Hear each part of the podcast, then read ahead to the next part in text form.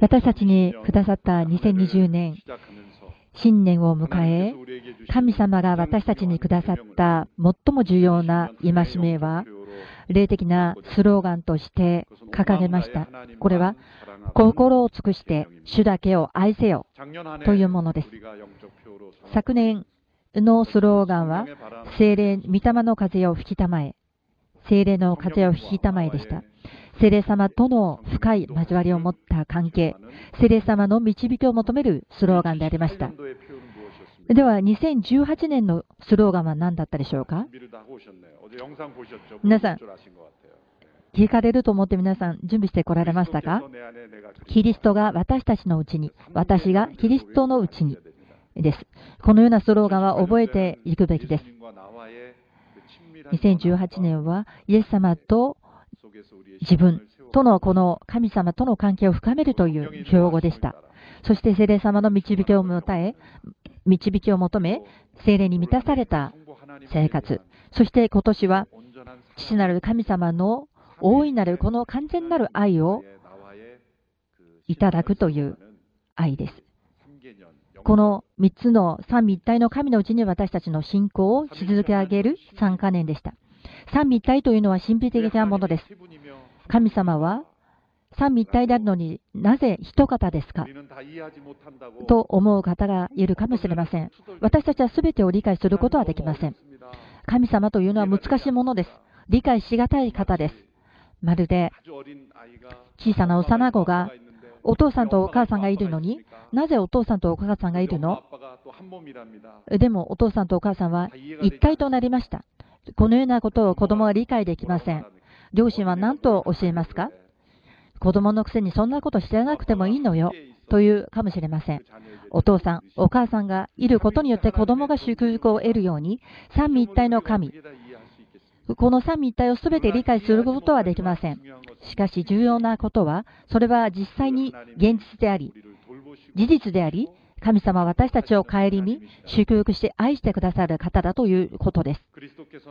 キリストが私たちのうちに、私たちがキリストのうちにあること、また、聖霊様が風のように導かれるその導きの中で、そして、今日私たちに与えてくださった御言葉のように、神様に対する愛を神様に向けて愛すること、これらがこれらは私たちを健全なるクリスチャンとして立て上げ、そして祝福の良き通り管として私たちを用いてくださる力となります。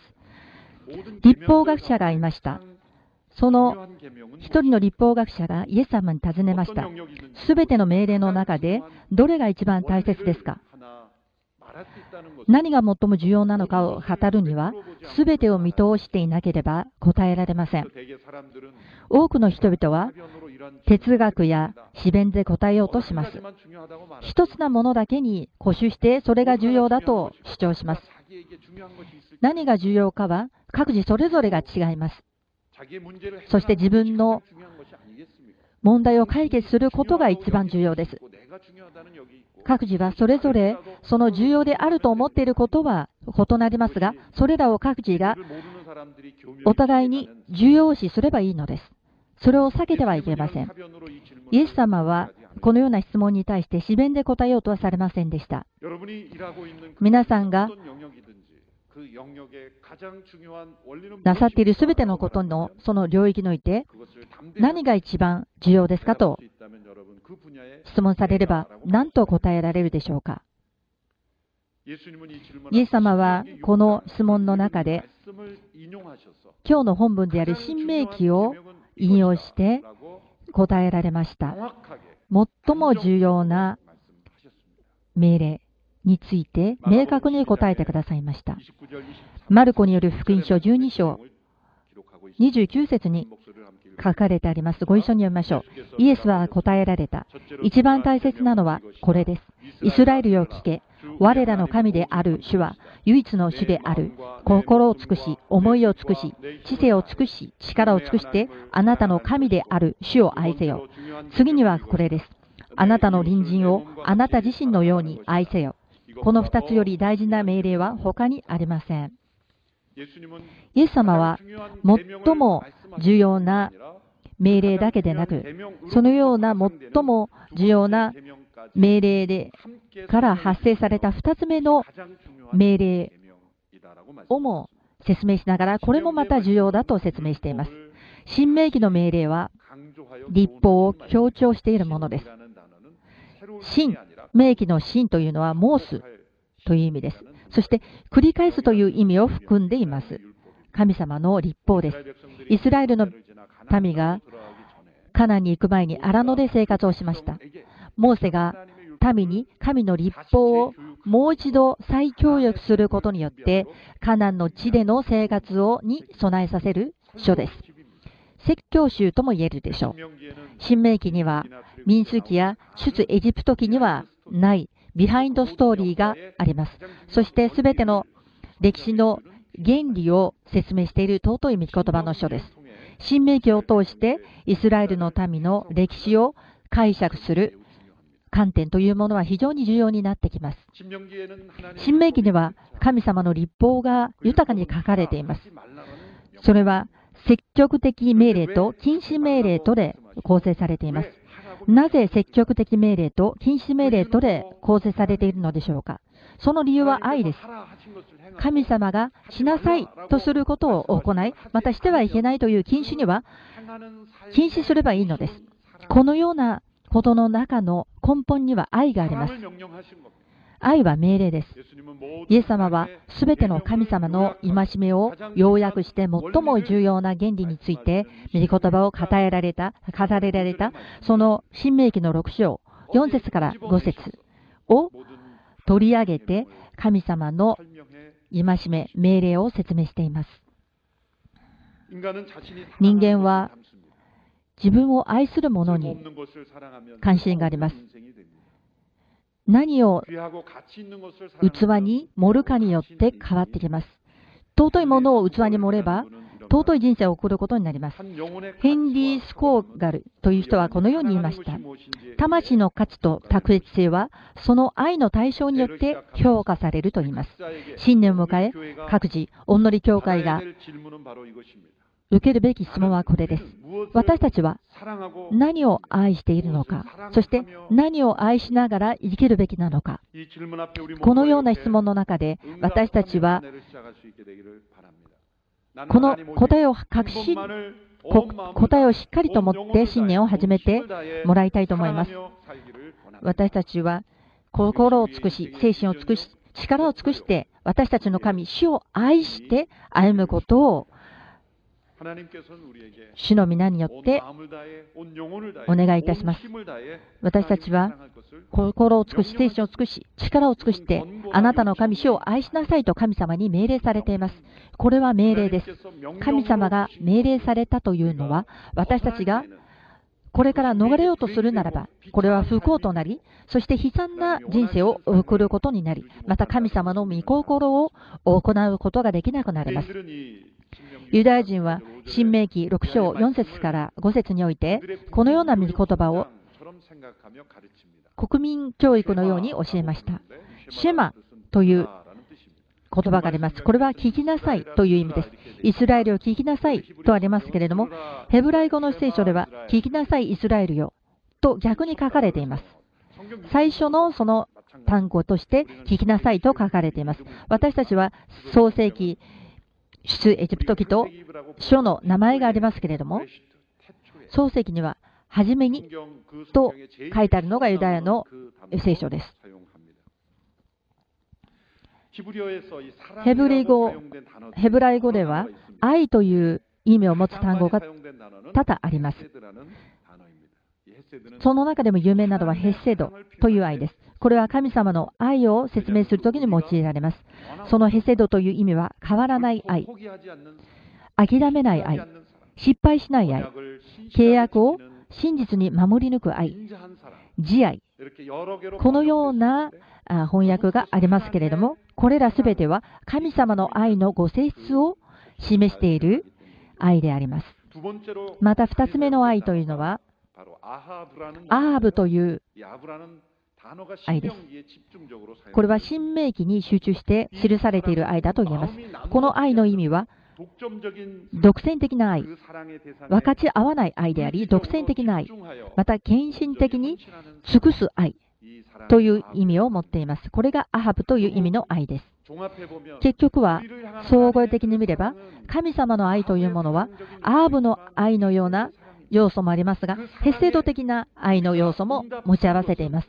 これらの愛に私たちが応えるためには、私たちもヘセドの愛によって神様を愛すべきです。しかし、堕落した人間には不可能です。このような、また、アーブという愛にもあるように、独占的な愛、神様だけを愛するという愛を私たちは神様に求められています。名記ではこのような愛を求められています。もう一度本文を読みたいと思います。新明記6章4節から5節です。聞きなさい、イスラエル。主は私たちの神。主はただ一人である。心を尽くし、精神を尽くし、力を尽くして、あなたの神、主を愛しなさい。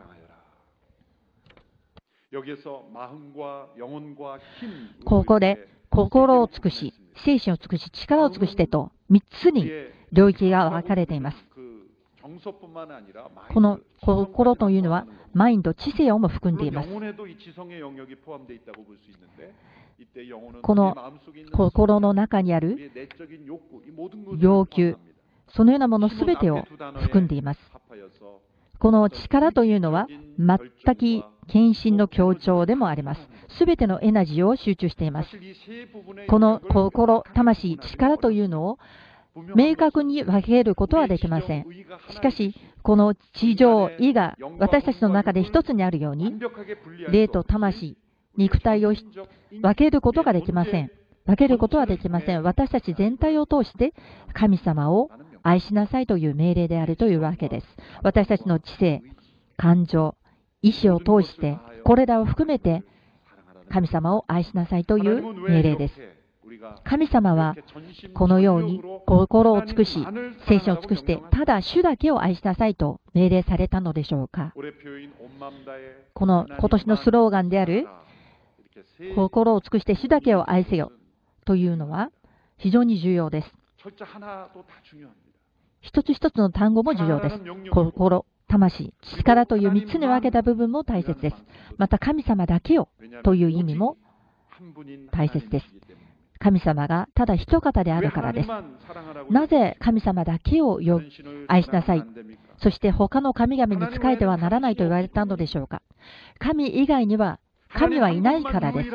神だけが唯一の神であられるからです。さまざまな神々の中の一方であるのではありません。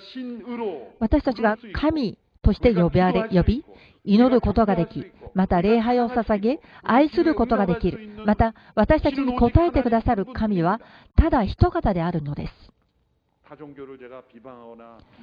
他宗教を私が批判しているのではありません。私は今、真実を語っているだけです。仏教で、えー、お釈迦様に祈ると言います。しかし、これは誤った考えです。これは哲学的な宗教です。自らが釈迦牟尼となるのです。釈迦というのは、明確に私は神ではないと語っています。本人が神ではないと言っているのに、もうかかわらず、なぜその方に祈りをする、捧げるのでしょうか。すべての宗教の中で、神々と言われているものは、すべて神ではないのです。私たちの信じている神だけが唯一の神です。その方が天地天地を創造され、この地を治められ、そして被造物の祈りに応えられる方であります。そしてこの世を義をもって治められ、そして悪を裁かれる方であり、私たちの魂に永遠の命を与えられる方です。ですから聖書を読むと多くの人々は、神様の中心的な御言葉であることがあります。すべて神様に栄光を着せよと書き書いてあり、また神様だけを愛しなさいという御言葉があります。ある人々はこれによってつまずけます。代表的な苦節は、イザヤ書48章11節の御言葉です。私のため、私のために私はこれを行う。どうして私の名が汚されてよかろうか。私は私の栄光を他の者には与えないとあります。神以外には誰も栄光を与える者がいないからです。これは独占ではなく真実です。ある方は学校で幼い子が1たす1は2と習ったその数算数について1たす1は2万3ではダメですか ?1 ではダメですか？といくら言っても無駄です。自分自身で答えを作ろうとすれば、堕落して落第してしまいます。これは真実であるからです。科学的な領域においても、領域においても、真実はベターです。確認されたもの、真実として確認されたものを受け入れなければ、それは無駄になってしまいます。神様だけが唯一の方です。これは真理であるからです。受け取るべき真実、史実です。事実です。神様だけが唯一礼拝を受ける方です。そして私たち人間は神様を愛さなければ愛さないほど他のもので他のものに使います。そして2つ目は、神様は命令によって、命令されたその愛によって私たちを愛してくださる方です。私たちに愛せよと言われたその愛で、神様自身が私たちをまず愛してくださいます。心を尽くし、思いを尽くし、力を尽くして私たちを愛してくださいます。その愛によって私たちを創造され、また創造された私たち人間は神様に不従順によって神様から離れてしまいましたが、神様はそのヘセドの愛を諦めておらず、そして今も求めておられ、私たちを愛してくださっています。そして、一人子、イエス・キリストをこの地上に来させ、私たちの罪をあがなってくだあがなってくださいました。人間との壊れた関係をもう一度回復させようとしてくださって愛してくださっています。愛は放棄しません。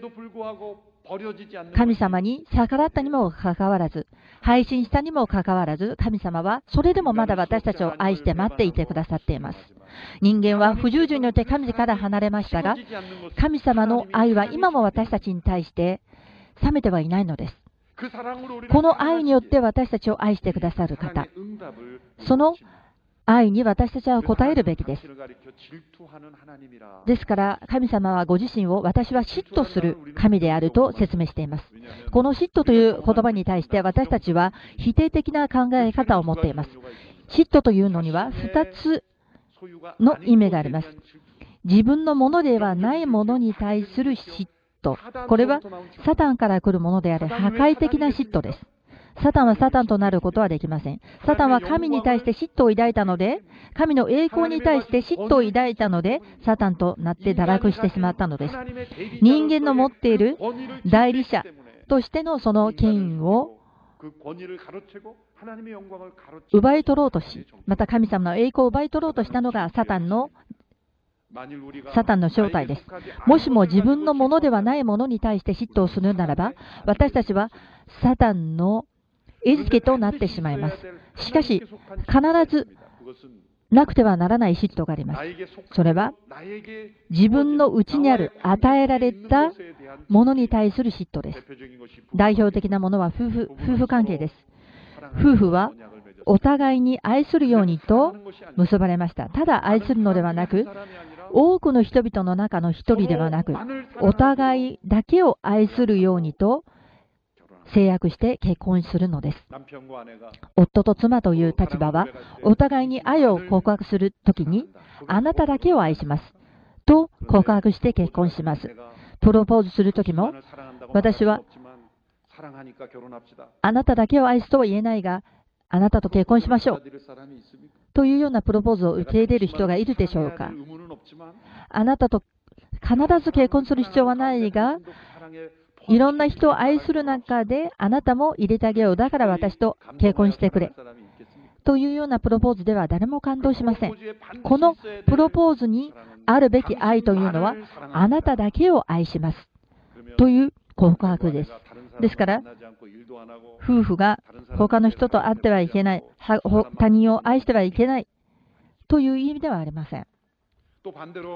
逆に、夫と妻がこのような会話をしたらどうでしょう。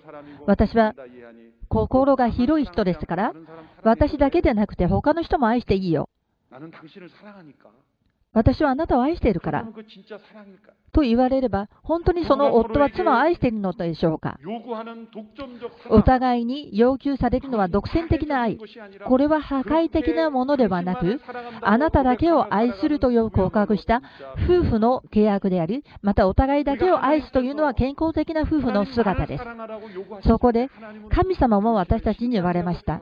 私だけを愛しなさい。というのは親密な関係であるからです。正しい関係を築く中で、契約を築く中で、独占的な愛というのはあり得るのです。夫と妻がこのようであるように、また私と神様との関係、私たちと神様との関係も、このような独占的な愛、嫉妬の愛があるわけです。また3つ目は、心を尽くして神だけを愛するというのは、最も幸せな人生を歩むためです。心を尽くして、もしも神様を愛さなければ、その分、罪が心に入り込んできます。私たちの欲求や内面的な機能が神様の望んでいないものへと奪われてしまいます。そして罪に消耗されていくようになります。神様だけを愛するときには、すべての欲求が神様の意図的なものによって機能するようになります。多くの人々が錯覚しているのは自由です。自由ということについて定義しなさいといえば90%の人々が自分のやりたい通り、したい通りにすることが自由だと答えるかもしれません。しかし聖書の定義する自由というのは神様のなさるべきことをするべきこと。神様だけを愛するために創造された人間が隣人を愛し、また神だけを愛するように創造された人間がこのように行動することによって神に応えること。これが喜びによって自由を得るのです。ですから、アウグストミストは言いました。まず神様を愛しなさい。そしてあなたの思うようにしなさい。神様をまず愛する選択というのは、神から離れることがないということです。何をしても、誠の自由を得ることができるというのです。しかし、神様に対する愛がなく、自分の思う通りに何かを行動するとすれば、それは罪となるのです。私たちが最も幸せな時は神様だけを愛する時です。シエス・ルイスは詩篇のよ詩篇の中でこのようなことを言いました。詩篇の中で自分が受け取りにくかった御言葉、それは神だけを愛せよという御言葉でした。神に従いなさい。このようなことは理解するとしても、なぜ神様だけに礼拝を捧げ、神様だけを愛すべきなのか。しかし、彼はそれを気づくようになります。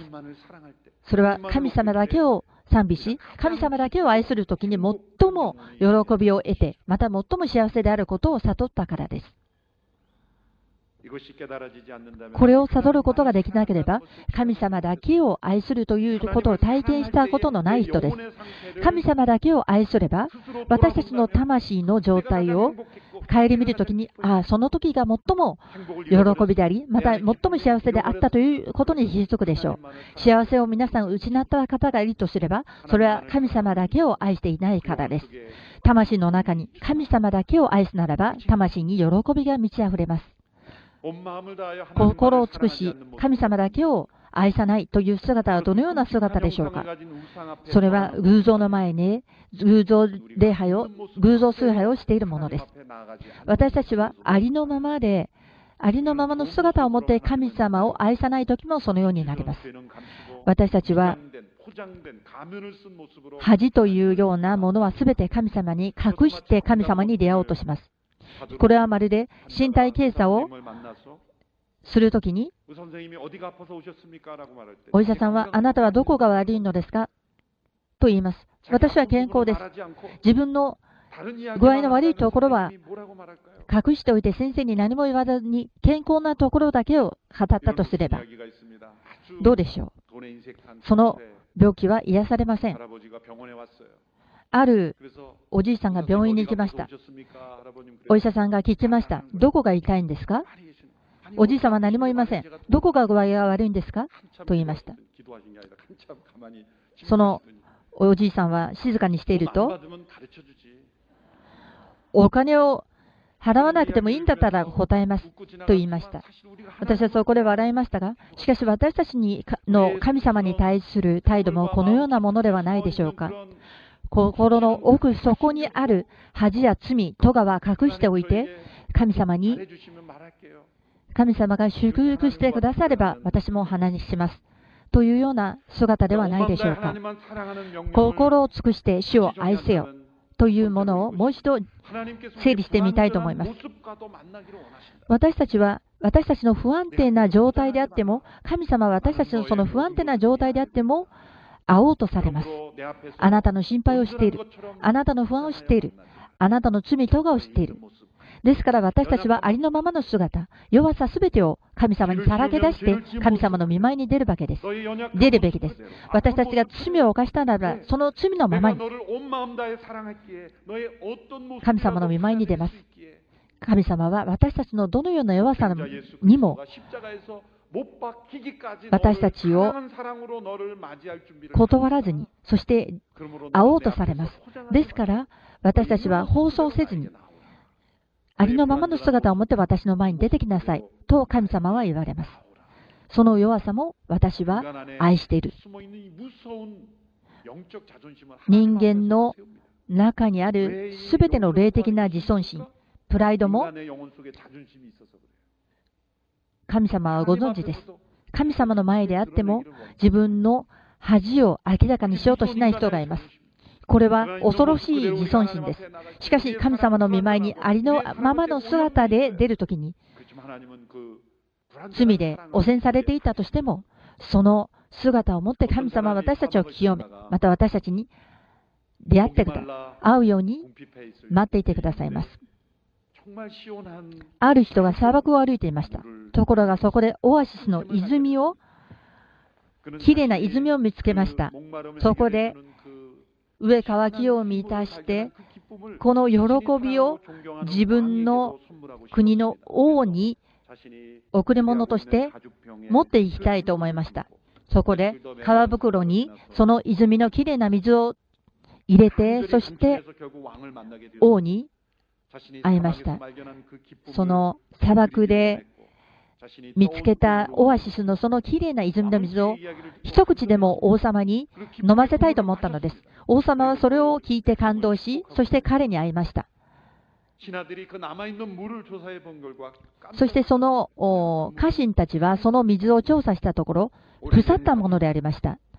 長い間のその皮袋と、古い皮袋と、そして長い間の旅路によってその水は腐っていました。しかし王はそれを知っていました。その民の自分に対する愛を受け取ったのです。きれいな水であったから飲んだのではなく、その民の温かい心を受け取って、その水をいただいたのです。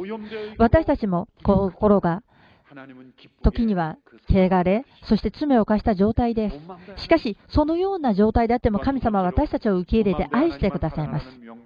そして2つ目に、心を尽くして主だけを愛せよという命令は、絶対的に神様に委ねなさいという意味です。神様の愛に全く心をお委ねするのです。昔の人々は、そのクリスチャンの象徴として、その印を、その魚の印で象徴しました。このイクトスという模様は、この魚の模様ですけれど、イエス様これはイエス・キリスト、神の子、救い主という意味を託しています。この魚のこのイクトスという説明する印は信仰告白を示すだけのものではありません。多くのクリスチャンたち、また芸術家たちが魚を刻むのを好んだのは、キリストの、キリストを信じる人生が魚のような人生であるのです。魚が水の中で自由に生きるように、神様の愛の川の水に自分の身を委ねて生きる存在だというのです。ですから初代のクリスチャンたちは、そのクリスチャンたちを小さな魚として表現したわけです。私たちはその精霊の水によって清められます。その精霊の水は神様の愛であります。信仰者の生活というのは神様の愛に自分を委ねることです。従順というのは神様に神様の愛に自分を委ねるときに従順という実を結ぶのです。水泳をするときには水に自分を委ねます。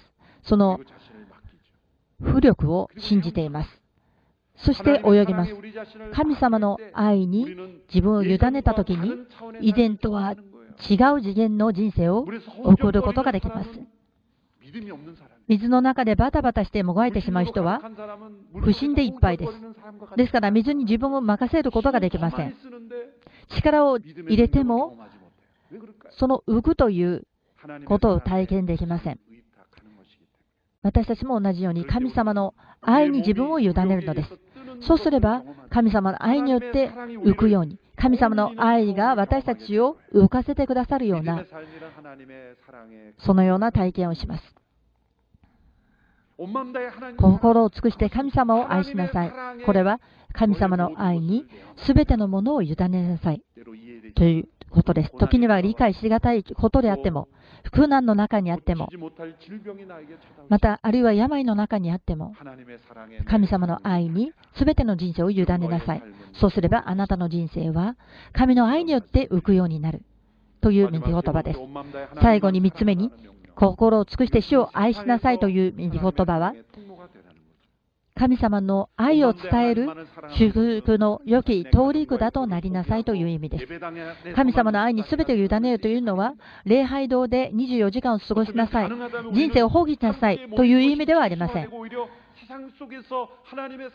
もちろん神様の世の中で過ごすことは大切です。神様に、神様を愛して365日、礼拝堂の中だけで過ごしなさいという意味ではありません。世の中で自分たちに与えられているその役割を果たしながら、神様を愛するその愛によって、この世の中で神様の愛を伝えていく使命を全うしなさいという意味です。心を尽くして神様を愛し、礼拝をし、聖書を勉強し、そして礼拝をします。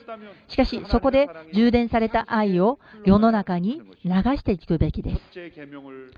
第一の戒めに従う者には、2つの、2つ目のその戒めを全うすることになります。ヨハネの第一の手紙4章20節から21節です。神を愛すると言いながら、兄弟を憎んでいるなら、その人は偽れ者です。目に見える兄弟を愛していない者に、目に見えない神を愛することはできません。神を愛する者は兄弟をも愛すべきです。私たちはこの命令をキリストから受けています。この小さなその泉の水というのは、もともとは海から来たのです。海の水が蒸発して、そして雲となり、それが雨となって降り、そして泉となります。この愛の川が流れるとすれば、その海のような神様の愛がこのように流れ出るわけです。神の愛のような神の愛が流れて、そして私たちに